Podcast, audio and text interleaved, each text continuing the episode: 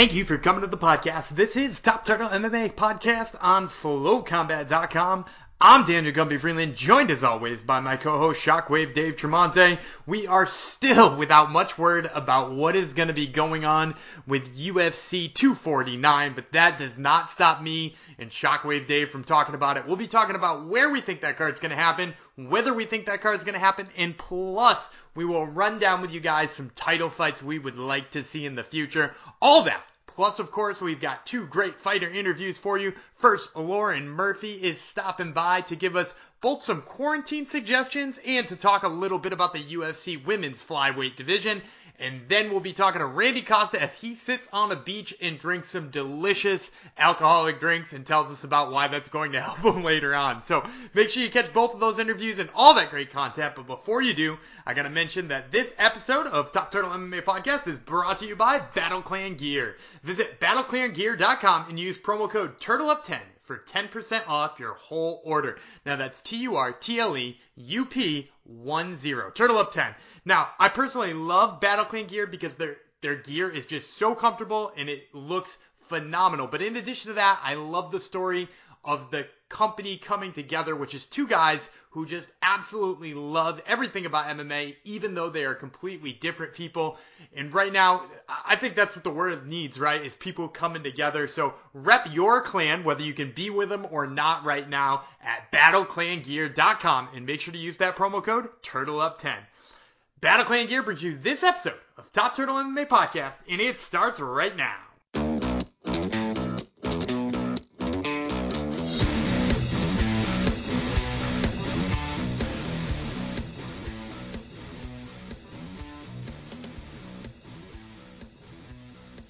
Is Daniel Gumby Freeland with Top Turtle MMA on FlowCombat.com. And today I have the pleasure of being joined by UFC flyweight contender Lauren Murphy. Lauren, I, I wanted to start talking to you about the, the status of the flyweight division because, you know, just before we all headed into quarantine, it was announced that uh, Valentina Shevchenko would be fighting JoJo Calderwood for the next shot at the title. Uh, what are your thoughts on that fight, and, and what are your thoughts on Shevchenko wanting to get back in there so quickly?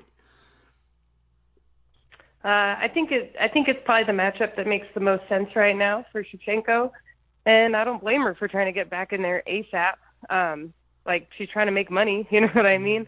And uh, I, I bet she feels pretty confident against you know anybody that she's going to be facing in the division right now. So if I were her, I'd be doing the same thing. I'd be like line them up so I could keep getting paid. But I think JoJo's probably the best. Uh, the best. Um, I think it's the matchup that makes the most sense right now. I actually wanted to call out JoJo after my fight, but they announced that she was going to be fighting Shevchenko uh, before I fought Andrea. Like before before I fought Andrea, they had already announced that she was going to be fighting Shevchenko, so I knew it wouldn't make sense to like call her out. So uh, I ended up calling out Roxy. But yeah, definitely, she's the number one contender right now. And, and that fight with Roxy that you called for, and I love that fight. It seems like it would be for a number one contender fight, right? Because the people in front of you, both Chookagian and Jessica Eye, uh, both lost or lost for the title. Jennifer Maia is coming off a loss. So like you guys are five and six, both coming off of big wins yourselves. Is, is that sort of why you like that fight so much? Is is that what you love about it? I guess. I mean, there's there's really a lot of reasons. So JoJo just got a title shot off of beating Andrea Lee by a split decision. You know what I mean? And so I also just beat Andrea Lee by a split decision. So I feel like I have to be pretty close, mm-hmm. like to to being in the contendership mix, you know. Um, and I already fought Chookagian. Jessica Eye and Jennifer Maia have both missed weight, and JoJo's already lined up for the for the next title shot. So that takes care of pretty much the whole top five except for Roxy. Yeah, and let's talk about fighting Roxy too, because I know last time we talked on the show, you, you actually said you're a big fan of Roxy's. Like you like her, you think she's entertaining. We talked a little bit about her just beating Maycee Barber at that time. What are th- your thoughts about getting into a cage and, and seemingly trying to put a hurt on Roxanne Modafferi? Uh, well, I do really like Roxy. We like, I mean, we met on the Ultimate Fighter and we've kept in touch ever since. And like, um, like I, I am a big Roxy fan, but for me it's an honor to go in there and fight her. Like I would definitely bring her my best. Did you know Roxanne fought for the Strikeforce title before I ever even started training? I, I did. She- I, I did she know that. She Sarah- she is an OG when, as much as they could possibly be. Yeah, and so I know uh, people think we're like from the same generation, that Roxy and I are the same generation, but we're not. She was fighting way before me, and I used to watch her on my TV, you know, and and uh, I had just started training, I think, and then I heard about Sarah Kaufman knocking her out um, via slam, you know, and I, I believe that fight was for the Strikeforce title.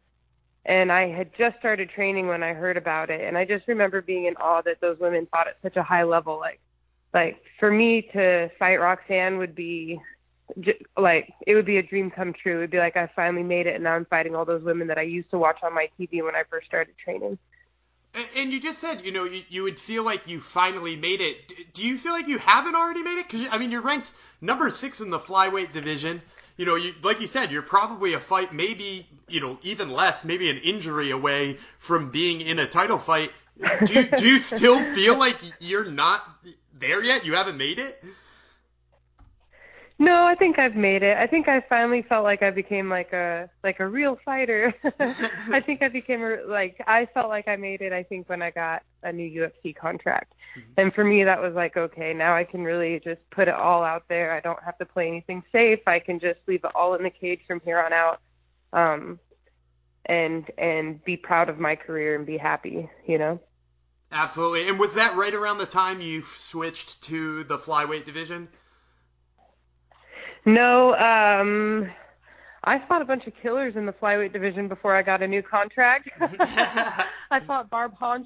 I did. I had to fight Barb Honchak, and then I fought Sijara, uh, and uh, and then I fought Mara. So I mean, I fought all ranked women, and two out of three of them were ranked in the top five. Mhm. So I mean, I, I think I've been fighting contenders. You know, I, I think I've been fighting at the highest level, both at 125 and 135.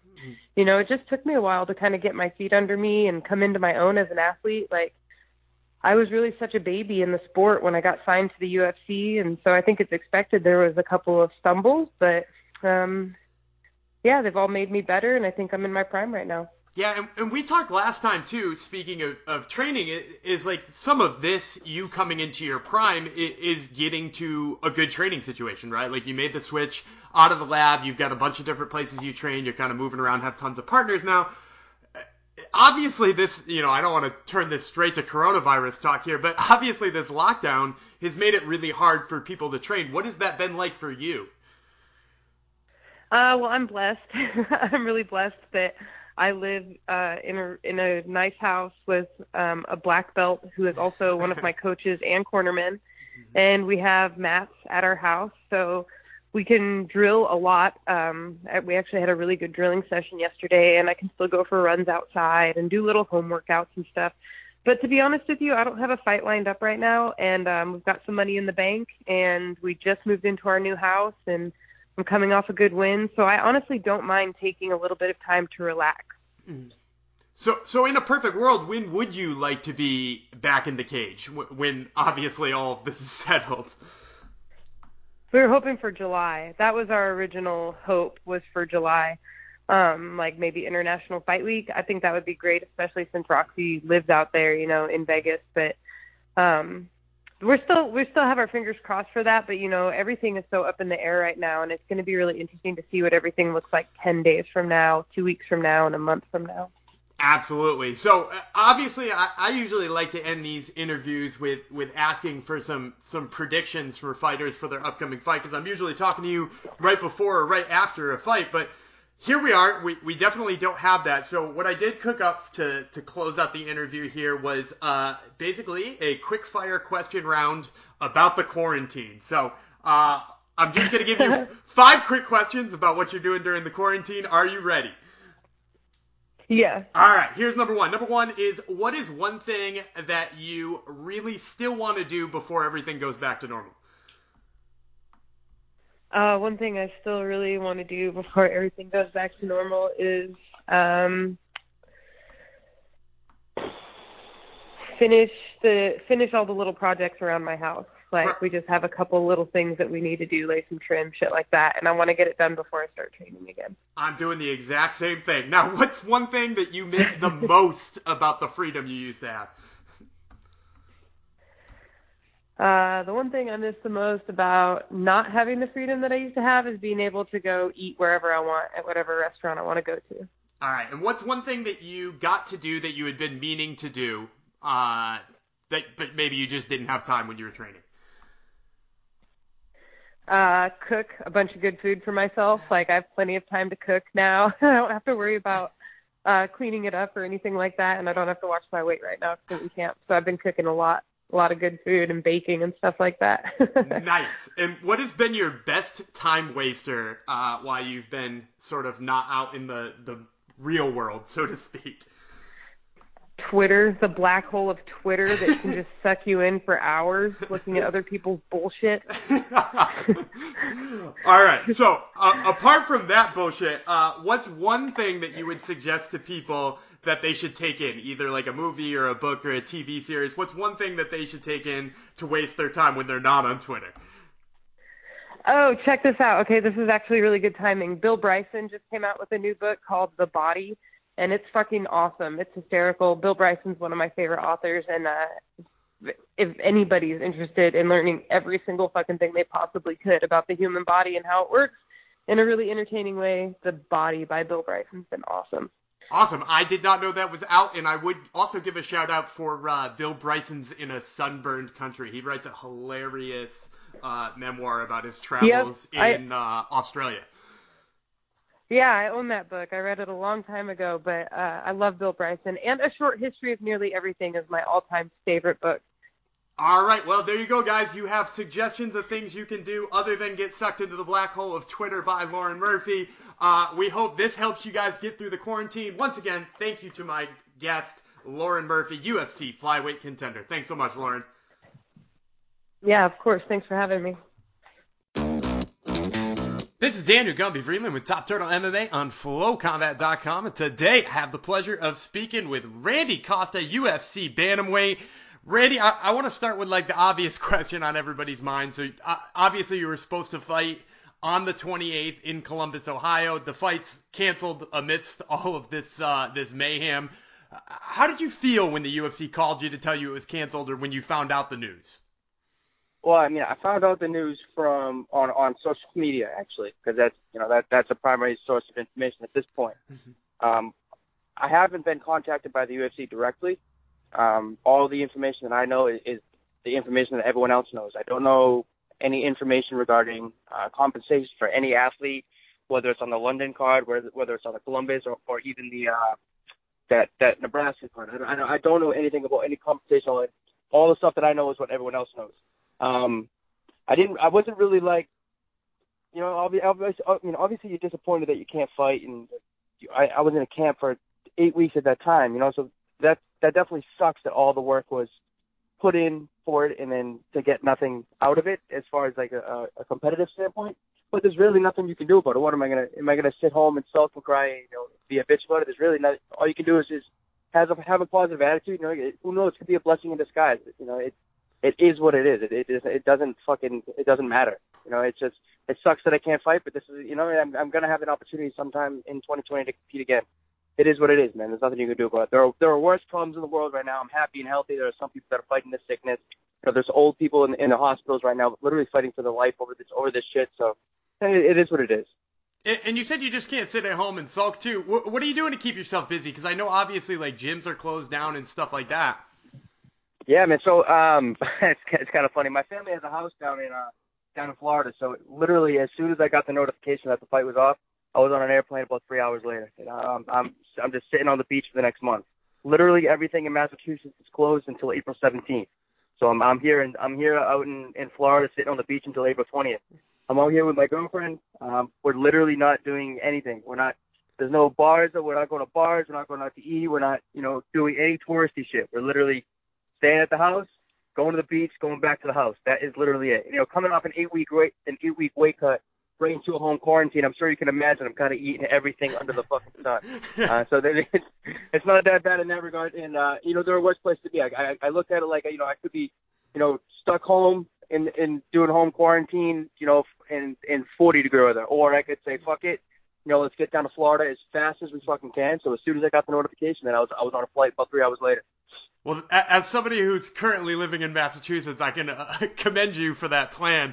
Um, now, yeah, I, fuck that, dude. so obviously, you know, you said you're on the beach, uh, you're eating everything that you want. Uh, are you doing anything to to stay in the MMA shape or, or to work towards that, or you know, is this sort of one of those situations where you're like, I'm not gonna have this kind of downtime anytime in my life in the near future. You're just enjoying it. Uh, I'm gonna run about. I'm gonna run a little bit, work out on the beach. Um, but you know, liver shots are a real thing in MMA, and I'm doing all I can to you know condition my liver by drinking as much alcohol as I can. Um, so that that's about the extent of my training at this point. Uh, I love it. I love it. Well, it sounds like you're having a good time down there. It sounds like you're relaxing. So I'll, I'll leave you to your beach and, and your drinks. Uh, once again, this was Randy Costa, UFC bantamweight. Randy, thanks so much for the time, man. Thanks, brother. I appreciate it. And those interviews with Lauren Murphy and Randy Costa are brought to you by Marune Social. M-A-R-U-N-E. Marune Social is the one and only social media app for the martial arts enthusiast. When you set up your Marune Social profile, if you are training any martial art, although you might not be training them so much right now, maybe you're doing some individual training sessions, the really cool thing about it though is you can log those individual training sessions on your Marune Social app to make sure that you are keeping up with those martial arts that otherwise you might be neglecting. And it'll tell you week to week, month to month how much time you're spending on them. And that is just a really nice way of keeping everything in one place. Plus, when it does get back in time for competitions, they've got a great place to store all of your competitions in one easy spot. So make sure to check them out, Marune Social. Now, once again, I'm Daniel Gumby Freeland, joined as always by my co-host Shockwave Dave Tremonte. Dave, Costa was obviously supposed to be fighting this weekend. Instead, he's sipping cocktails on the beach. What fight, including his maybe, are you most disappointed that we aren't going to see this weekend from UFC Columbus?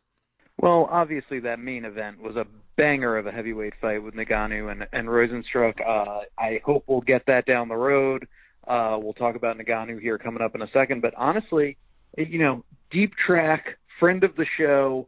He's an MMA fans fans uh, number one kind of fighter.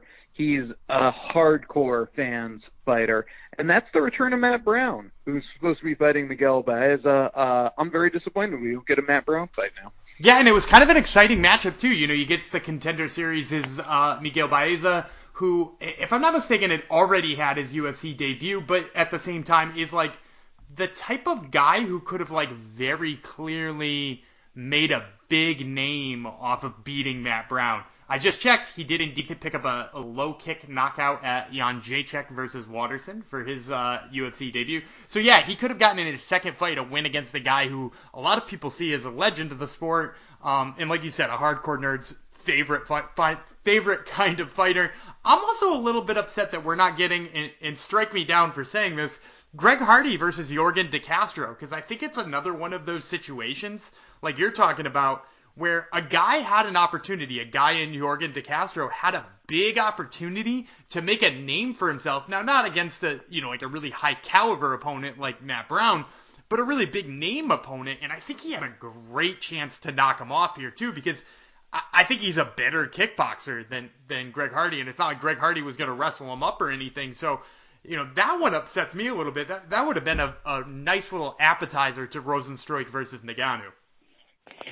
Well, you know, we normally would be doing a fight dogs and parlay, our favorite segment on the show, where we're breaking down fights, giving you a parlay to play, a dog to bet on. But of course, there is no card this weekend, so more of a free flow here, almost harkening back to our early episodes. If you're a long-term fan of the show, or a fastest fight news segment, if you will. And Gumby, uh, where I want to go is to this little tidbit that speaking of Ngannou, uh, Dana White, I guess, has said that he was tested for COVID 19. Not sure if you've ever heard of that virus or not, but uh, it's kind of a big deal right now. And Ngannou came up negative, and apparently, uh, should UFC 249 go down, which all indications are, at least according to Dana White, they have a location uh, that they're not revealing yet, but it is going to be a full fight card. Ngannou could actually be put on that fight card. Your thoughts? Yeah, first let's give a shout out to Submission Radio too, because those guys do an awesome job in that interview with Ngannou comes directly from them. Uh, I think it makes sense, right? Like. They're gonna have trouble if this card is actually gonna happen. And people can wildly speculate one way or the other. They can wildly speculate on where it's gonna be, and maybe we'll do that a little bit later on. But you know, like I think that regardless of where it happens or or when it happens, the idea of it happening is going to be really hard to just keep the fights they had in New York on it, right? People were traveling different places. People are stuck in different places. Some people might be open to, to traveling again to fight. Some people might not want to fight at all. You know, like there are going to be a lot of different attitudes towards the situation. So I think cobbling together a 12 or 13 fight card from the four events that were all canceled or changed location in the case of UFC in Brooklyn I think a cobbled together card makes the most sense. And, you know, it's sort of crazy that, you know, we're going to see Francis Ngannou on the undercard here or on the, you know, beginning of the, the pay-per-view. But, it, you know, it, it's a good car, or a good fight to do a co-main event if they did lose their co-main event, because who knows what the co-main event is going to be if Rose Namajunas is going to want to travel for this. So, uh, it's a nice addition to the card, and, and I think you know, regardless of if he's fighting Rozenstruik or somebody else, I always love watching Francis Ngannou. Uh, we, of course, on our Twitter uh, ran a couple of polls recently saying what country did we think Dana White had booked for this event. Uh, choices being a random Caribbean island, Russia, which got a large amount of votes, uh, but Dubai was the winner. People really thought this would end up in the Mideast. Um, and I think that makes a lot of sense. You and I talked about it off air. Obviously, Khabib has fought there before. Uh, a lot of ties to uh, UAE with UFC. They've run multiple shows there before. Uh, same thing goes for Saudi Arabia. Uh, Saudi apparently offered WWE a bunch of money to relocate WrestleMania there. I'm sure they would do the same thing for UFC. Not a high number of um, virus cases as of this taping, so the Middle East makes a lot of sense. Uh, but Gumby, if the event were to take place outside the continental U.S., where would you put your money on it happening? I'm going to put my money on, and you mentioned it right at the beginning, and, and I think it makes the most sense. Is it's like a Caribbean island you know, I, I think the most sense mentally for me, and, and I don't know the, the virus numbers or, or what's going on in, in every country. It's impossible to keep up with at this point. But I think from the perspective of like licensing and the logistics of getting people there, I, I think Costa Rica kind of area, something like that, sort of makes the most sense. I know that they've run MMA fights down there um, in the early aughts, I believe it was, with Bovada fight or Bodog fight, depending on uh, what you were calling it, Calvin Harris's old dream baby that included uh, Cain Velasquez among a bunch of other names. But uh, I think like down that way makes the most sense because we're talking about short plane rides from Florida, which you know Florida is also in the running apparently, given that all of that crazy stuff happened with that event this past weekend. I don't know if you guys have read about it, but Combat Night held an event uh, this past weekend, March 21st, which is just crazy to me. So I think the idea of going from Florida to a Caribbean island makes the most sense. It's probably the easiest logistically. I just keep thinking about them jetting an entire, you know, card's worth of fighters, and they would all have to be on the same plane if they were going that far. You would feel like to Saudi Arabia or to the UAE, and I just am having a tough time imagining that maybe it's just because I can't imagine the the amount of pull that some people have uh, in these times, especially these hard times. But like, I'm just having a tough time imagining that right now. Well, here's what I'd like to do uh, because you know, for MMA fans like you and I who have no fights to watch, and hopefully everyone's going through Fight Pass or ESPN Plus or YouTube and looking up old fights. I myself have recently been crushing some old Pride uh, as you know, no surprise. I, I just went through. A... I just went through and watched uh, Roy Nelson's entire UFC catalog, and it was, uh, it was it was definitely a treat. Do you remember that he knocked out Big Nog? Like that's a thing that uh, happened. He knocked him cold. Go back and watch it. Was, that's my suggestion. Was that in Japan and was it a walk-off knockout or am it, I thinking of someone else? It was a scary walk-off knockout. I cannot tell you whether yeah. or not it was in Japan because I didn't watch the whole card. I just watched all of the Roy Nelson fights. yeah, I hear you, but I do remember the walk-offness of it. And yeah. that yeah. That's so that's so cool, man. I love the idea of watching a whole catalog of one fighter's career. I've done it with GSP. I've done it with Jon Jones. I've done Mhm. it with Conor, some of the bigger names. But you went for Roy Nelson, so you're a freak. anyway, uh, so let's do this. We'll turn this into our main segment on the show. We're going to do a little fantasy matchmaking, all things being equal, because this virus has canceled so many fights. And even though Dana, and I appreciate Dana trying his hardest, even if he said some stupid shit about it, uh, I appreciate him trying to book fights for uh, fight fans and for that debt they have to pay off. But that's another story for another day. Let's do a little fantasy matchmaking, Gumby, and let's just go down the champions in the UFC. All things being equal, let's just say society gets back up and running in two and a half ish months. This virus peaks in New York. That's been an estimate from the governor by late May, early June. And then we're more or less back to business. Maybe they don't do full shows in, you know, arenas with fans, but the UFC is allowed to start running in Vegas in empty arenas or whatever the case may be. Baseball's targeting June. The NBA could restart uh, their season or do a truncated playoff around June. So let's just go with that. Let's say International Fight Week, even in July to be safe, is going to be the return of weekly fights. And let's test your brain and we'll allow fans to play along at home. And you can tweet us at Top Turtle MMA on Twitter and let us know if you like some of our ideas here or what you would do better. Uh, let's start with Stipe Miocic. He does not have a fight book. He's a heavyweight champion. Who does Stipe Miocic defend his belt against when the virus uh, subsides and we semi-return to normal? So let me just get this straight. Do you think who should he or who will he? What what what am I answering? Uh, you're answering who should he. You have the stroke, you have the power, you are Dana White and uh, Mick Maynard. All right. So if I'm if I'm Dana White and Mick Maynard here, and I w- am picking the fight that I think needs to happen, I, think he's going to fight. And, and actually, my answer for both of these is the same, so I don't know why I look for clarification. I think the answer to this here is Daniel Cormier uh, in a third one. Daniel Cormier's saying he's got probably only one fight left. You're not going to make him wait for that one fight, and you're not going to have him take that one fight against somebody else. You know, I don't want to see the Jon Jones trilogy. He's just going to get whooped again. Um, and in the meantime, you know, you got Ngannou fighting Rozenstruik, who, which hopefully will happen right around the same time, sets up a clear-cut number one contender. And then you got Curtis Blaydes waiting in the wing in case anything happens to anybody injury-wise. So I think the smartest move there is Daniel Cormier for business sense and for what I want to see. I I don't disagree, so I won't add anything. Our light heavyweight champion is the GOAT, Jon Jones. Uh, he's coming off a, I guess some people call it controversial. I think he took three to two or three out of five rounds, I should say, uh, over Dominick Reyes. Who does he fight next?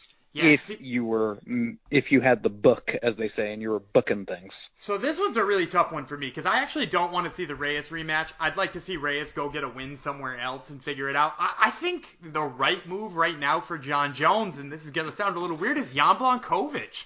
Uh, you know, Jan Blachowicz coming off that big knockout of Corey Anderson. He looked great doing it. He even cut himself like a little promo with Jon Jones right afterwards. So like that's an added bonus. How many people have done a good job of selling a Jon Jones fight? Um, and, and yeah, he's got some questionable losses in the past, but he's coming off two absolutely crazy knockout wins in, in Anderson and Luke Rockhold. So, I- mean, like in a division where you have, you know, the number one, two, and three ranked guys in the division have all recently lost to Jon Jones, and every single one of them, in a way that, like, you'd kind of want to see a rematch. Let them sort of get one more win. Let them beat one another. Let Anthony Smith go beat Glover Teixeira, and then we'll talk about one of those guys being a, a contender again. But in the meantime, give me Jan Blachowicz. Uh, so for me, I think Jones has cleared out this division. Uh, I'm fine with not seeing the Reyes rematch. I'm, I'm cool with him going up to heavyweight. I think there are just more fun, fresh matchups there. I'd like to see him against Stipe. I'd like to see him against Francis Ngannou. But I agree with your line of thinking that Reyes can go beat someone else. It, Jon's the goat, and you know, even if you want to say uh, Thiago Santos put up a really good fight against him, or Let let Thiago Anthony fight Smith, Reyes. Let Thiago fight Reyes. That, Right. that- that's a great matchup. I'd watch the shit out of that.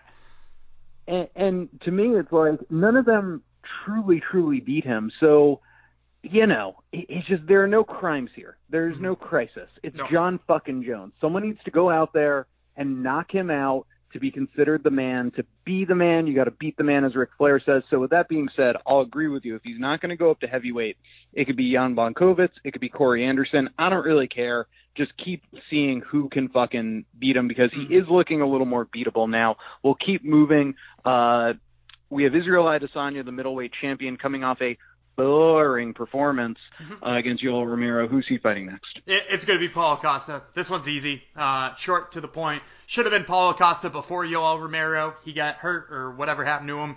Uh, it, it should be Paulo Costa now. Darren Till, close second, but in the meantime, it's got to be Paulo Costa.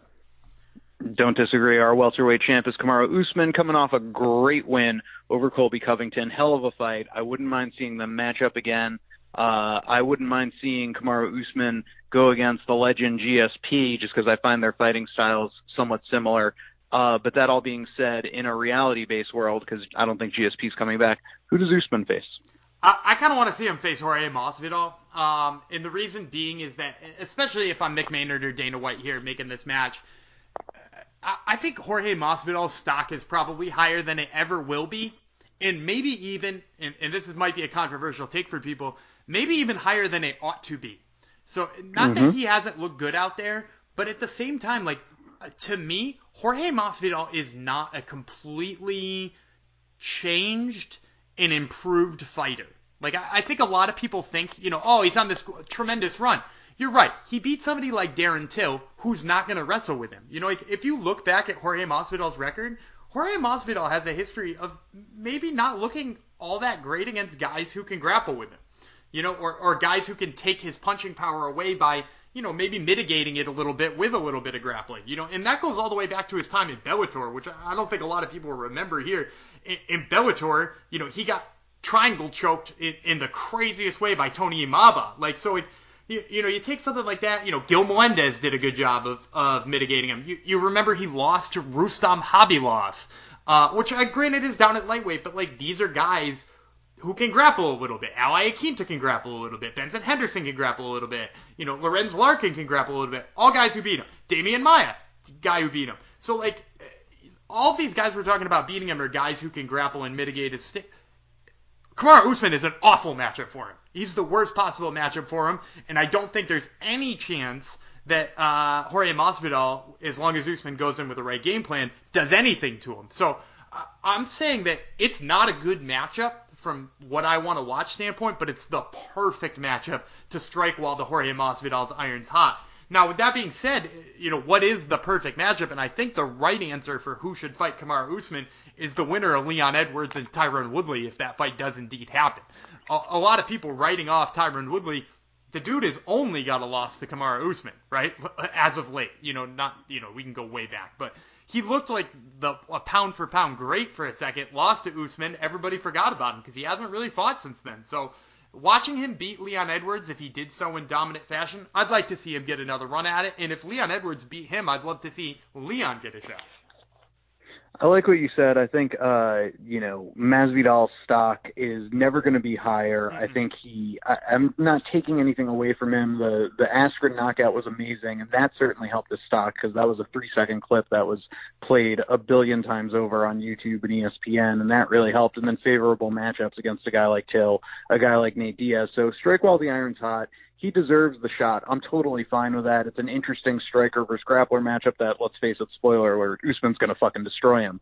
The match I actually think the UFC should reward fans with, if McGregor doesn't want to fight Gaethje for whatever reason, he doesn't feel like Gaethje's stock is high enough, maybe he's a little worried about how wild Gaethje is, whatever the case may be. I actually like the idea of McGregor versus Masvidal, uh, despite Masvidal probably being – uh, the longer fighter, uh, the bigger fighter. I think McGregor matches up pretty well against him. And again, it's someone they're not going to, you know, wrestle each other up against the fence. We're going to see a striking affair, and it's going to be fun to watch. And it's really one of the probably top five to ten names in the UFC right now in Masvidal versus the absolute number one, nobody even close number two biggest name in the UFC. So I really like that idea from a business perspective, and especially coming off, you know, with looking like a couple of months of no fights. That's a huge fight uh, that they could put on International Fight Week. But we'll keep moving here because I always forget how many freaking champions are in the UFC. Uh, Khabib versus Tony. There's no other answer but, but Tony next. We won't even get into who the who that winner might face. Let's just all say our prayers and cross our fingers that the fight happens. Men's featherweight is uh, Alexander Volkanovski coming off unanimous decision win over Max Holloway. Who should he fight?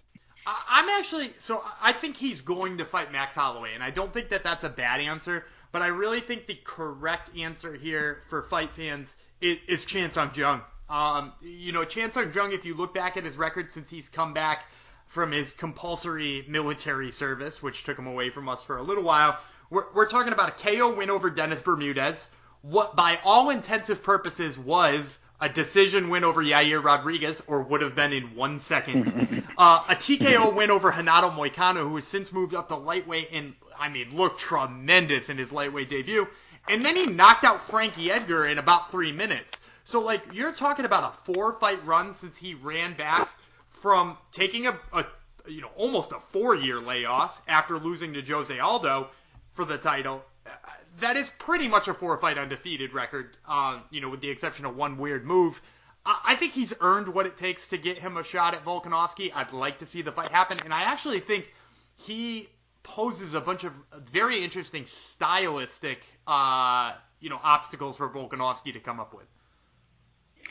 Our men's, I agree with you, by the way. Um, I'm totally fine with that. I, I'm also fine with Max getting a rematch, but if that's not the case, then you know, 145 is not short on exciting fights. Yeah, I think he lost that fight too. By the way, I do think Max lost. I'm not one of those people who's out here saying Max won the fight. You got to be the man to beat the man. I, I think Volkanovski clearly won that fight, but at the same time, I'm fine with the rematch. Cejudo is the men's 135 champion, and for all I fucking know, he's still the men's 125 champion, although it's officially listed as vacant. But let's not even get into that. Who should Cejudo defend against at 135? So that that rumor is still Jose Aldo, and that seems to be the actual Dana White answer. And God, is it the wrong one? Um, I can't believe there's anybody behind that. To me, I think the the right answer here is probably Aljamain Sterling because he's got the biggest name out of the rightful challengers, you know, the quote unquote rightful challengers. Um, and, and he's looked really improved as of late. I also think from that whole stylistic standpoint, you know, his wrestling and his grappling probably gives Henry Cejudo a lot of question marks there. And in the meantime, that allows you to have the other two correct answers, which are Petr Yan and Corey Sandhagen. You can let them duke it out, right? And let them figure out what's going down. So, you, you know, I think those are the, all three of those are right answer 1A, 1B, 1C. And then uh, Jose Aldo is wrong answer, you know, Z or whatever you want to call it, because uh, any of those three makes sense. I'd say let Aljamain fight him and let the two, you know, newer prospects duke it out for the next shot. Uh, yeah, I agree with everything you laid out there. My vote goes to Funkmaster, but I would be upset with the other two. Uh, 125 is a mess. Uh, what would you do with 125? Uh, so Deiveson Figueiredo is, by all intensive purposes, the champ of that division. I mean, he didn't make weight, but he did flatline Joseph Benavidez, which, you know, headbutt or no headbutt, uh, is what it is. I think he fights Brandon Moreno, uh, who is coming off that win over Jussier Formiga. Uh, I think that that makes a ton of sense um, as far as that already being a number one contender fight. Let Joseph Benavidez then go fight, you know, Alexandre Pantoja or Askar Askarov or something like that, and then get him back in there. I think that is totally fair. Uh, let's move to the females, and we will uh, wrap this up with our women's champions. The GOAT female fighter of all time is undoubtedly Amanda Nunes, wins over Cyborg, wins over Ronda Rousey, uh, this woman is unstoppable, and it's really funny when you think back to circa 2013ish Amanda Nunes. Uh, am I not mistaken when I say she lost to Cat Zingano? Or did she come back to beat Cat Zingano? No, That's, she lost to Cat That sounds familiar. Yeah, I think she lost to Cat Zingano. And now here we are, seven years later, and she is the GOAT. And it just goes to show you that – a fighter, you think you know a fighter, and then they take a, a pivotal turn in their career, maybe get with a new coach, and it's just off to the races. And really, it's just amazing what she's accomplished. Who should she defend 145 again? Her 145 title against? I think she should defend her 145. First of all, I think she should do that first. I want to see her fight Megan Anderson, and I know that that's a weird answer, but Megan Anderson looked good on the feet in her last fight. You know, uh, Felicia Spencer is, you know, was rumored to be the one who was going to fight her in, in Brazil. Um, which I don't think is a wrong answer either, especially because Felicia Spencer has a win over Megan Anderson. I just don't see Felicia Spencer forcing Amanda Nunes to grapple, and that's really the, like the Felicia Spencer path to victory. So like I would much rather see the really long, tall striker, you know, albeit with a puncher's chance and a small puncher's chance, fight Amanda Nunes. So my answer is I wish it was Me- uh, Megan Anderson, but probably the right answer is Felicia Spencer. And what's the right answer at 135 pounds? So I think the right answer at 135 pounds is to let her fight at 45 first, uh, because what this does is it gives you some time to work out a contender. Because right now I've got two or three who are in mind right now, who are all probably one win away and maybe just over one another. Uh, you know, Aspen Ladd had a great run until she got beat by Germaine de Randamie in like 30 seconds. She's right on the cusp. Then you can, you know, include somebody like uh, Juliana Pena, who uh, took two years off, but then came back and was pretty good against Nico Montaño. And then you got Irene Aldana, who you know is five and one in her last six with only a split decision loss to Raquel Pennington. I wouldn't mind seeing her in there too. You know, like any of those with a win over the other while she defends her 45 pound title is a good answer for me. All right, the 125 pound champion is Valentina Shevchenko. She has looked very good uh, at 125, and and really, I mean, she she was never she she looked good against Amanda Nunes too. Um, but she was unable to capture the 135 pound title. She's now the 125 pound champion. Who should she defend against? So, so the answer is, you know, the the match they already made. You know, the UFC announced that she's going to be fighting JoJo Calderwood, and I don't think that that's the wrong answer. You know, Joanne Calderwood uh, has put in the work. She clearly looks better. Her only loss since coming to flyweight was a split decision loss uh, to Katlyn Chookagian, which, by the way, I had her winning when I was watching it live. Haven't gone back and watched it, but you know she's right there. And and I think too, there's as we talked about earlier on the show with Lauren Murphy, the logical number one contender fight too. It just happens to be Lauren Murphy versus uh, Roxanne Modafferi. So you could, you know, build a little four-person tournament right there, have some fun with it, and uh, yeah, women's flyweight is slowly turning into being a, a pretty fun competitive division. All right, we'll wrap things up at female, 115 pounds. We're coming off the greatest female fight of all time with Zhang Weili defending her title against Joanna Jędrzejczyk do we go to the immediate rematch or does she fight someone else first? She she fights someone else first. If that Rose Namajunas uh, Jessica Andrade fight happens um, at UFC 249 as it was originally scheduled, and Rose Namajunas is victorious, I put Rose Namajunas in there for sure. Um, because Rose would then have avenged her only loss in the division. She's got two wins over Joanna Jędrzejczyk.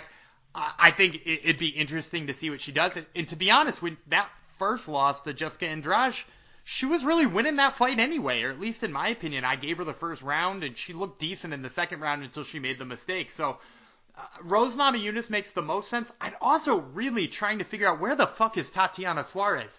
Because uh, Tatiana Suarez has been right on that cusp of a title shot. I know she's had some neck injuries and some other things. She's coming off a win over Nina Ansaroff. Like, that's a good win in and of itself it'd be nice to see maybe her challenge uh, if if Weili Zhang wants to you know be a you know an active champion like Valentina Shevchenko. But if not, you could always book her with Joanna Jędrzejczyk and set up the winner of that, getting uh, the winner of Rose Namajunas and Weili Zhang. It's always tempting after you see a great fight like that that goes to decision, a, a close fight, to make the immediate rematch. I actually think it's better for business. I repeat, better for business if they both go their separate ways, at least for one fight, come back in a year with that fight on an international fight week, or it could headline its own card. Mm-hmm. Uh, you know, provided they both win, and I know that's very risky. But even if they don't, it's not like Joanna is going to go on a four-fight losing streak. Yeah, she's going to be in the mix. And if she loses to Tatiana Suarez, how easy is it to sell Tatiana Suarez versus Weili Zhang? Like that is an easy right. fight to sell then. And and you still have that match in your back pocket as a rematch down the road. So again, I'm fine with them not rerunning it. Hey, I hope you enjoyed this. Uh, we did our little fantasy champion matchmaking, why don't you hit us up on our Twitter at Top Turtle MMA? Let us know what we got right. Let us know what we got wrong. We're accepting both love and hate feedback currently. Gumby, that about does it for us. Why don't you uh, wrap things up and get us out of here? And that's going to do it for another episode of Top Turtle MMA Podcast. We want to thank you, the fans, for tuning in each and every week. We hope all you guys are staying safe. We also want to thank Flow Combat for having us on and giving us a mothership from which to depart to your ears from. And we want to thank our sponsors, Marune Social and Battle Clan Gear. Make sure to check out those two phenomenal companies. And then, of course, make sure you also check out our Twitter at Top Turtle MMA. We've got all kinds of stuff to keep your mind off of the craziness that's happening in the world, so make sure you head on over there. Now, I'm Daniel Gumby Freeman. He was Shockwave Dave Tremonte, and we will see you next week.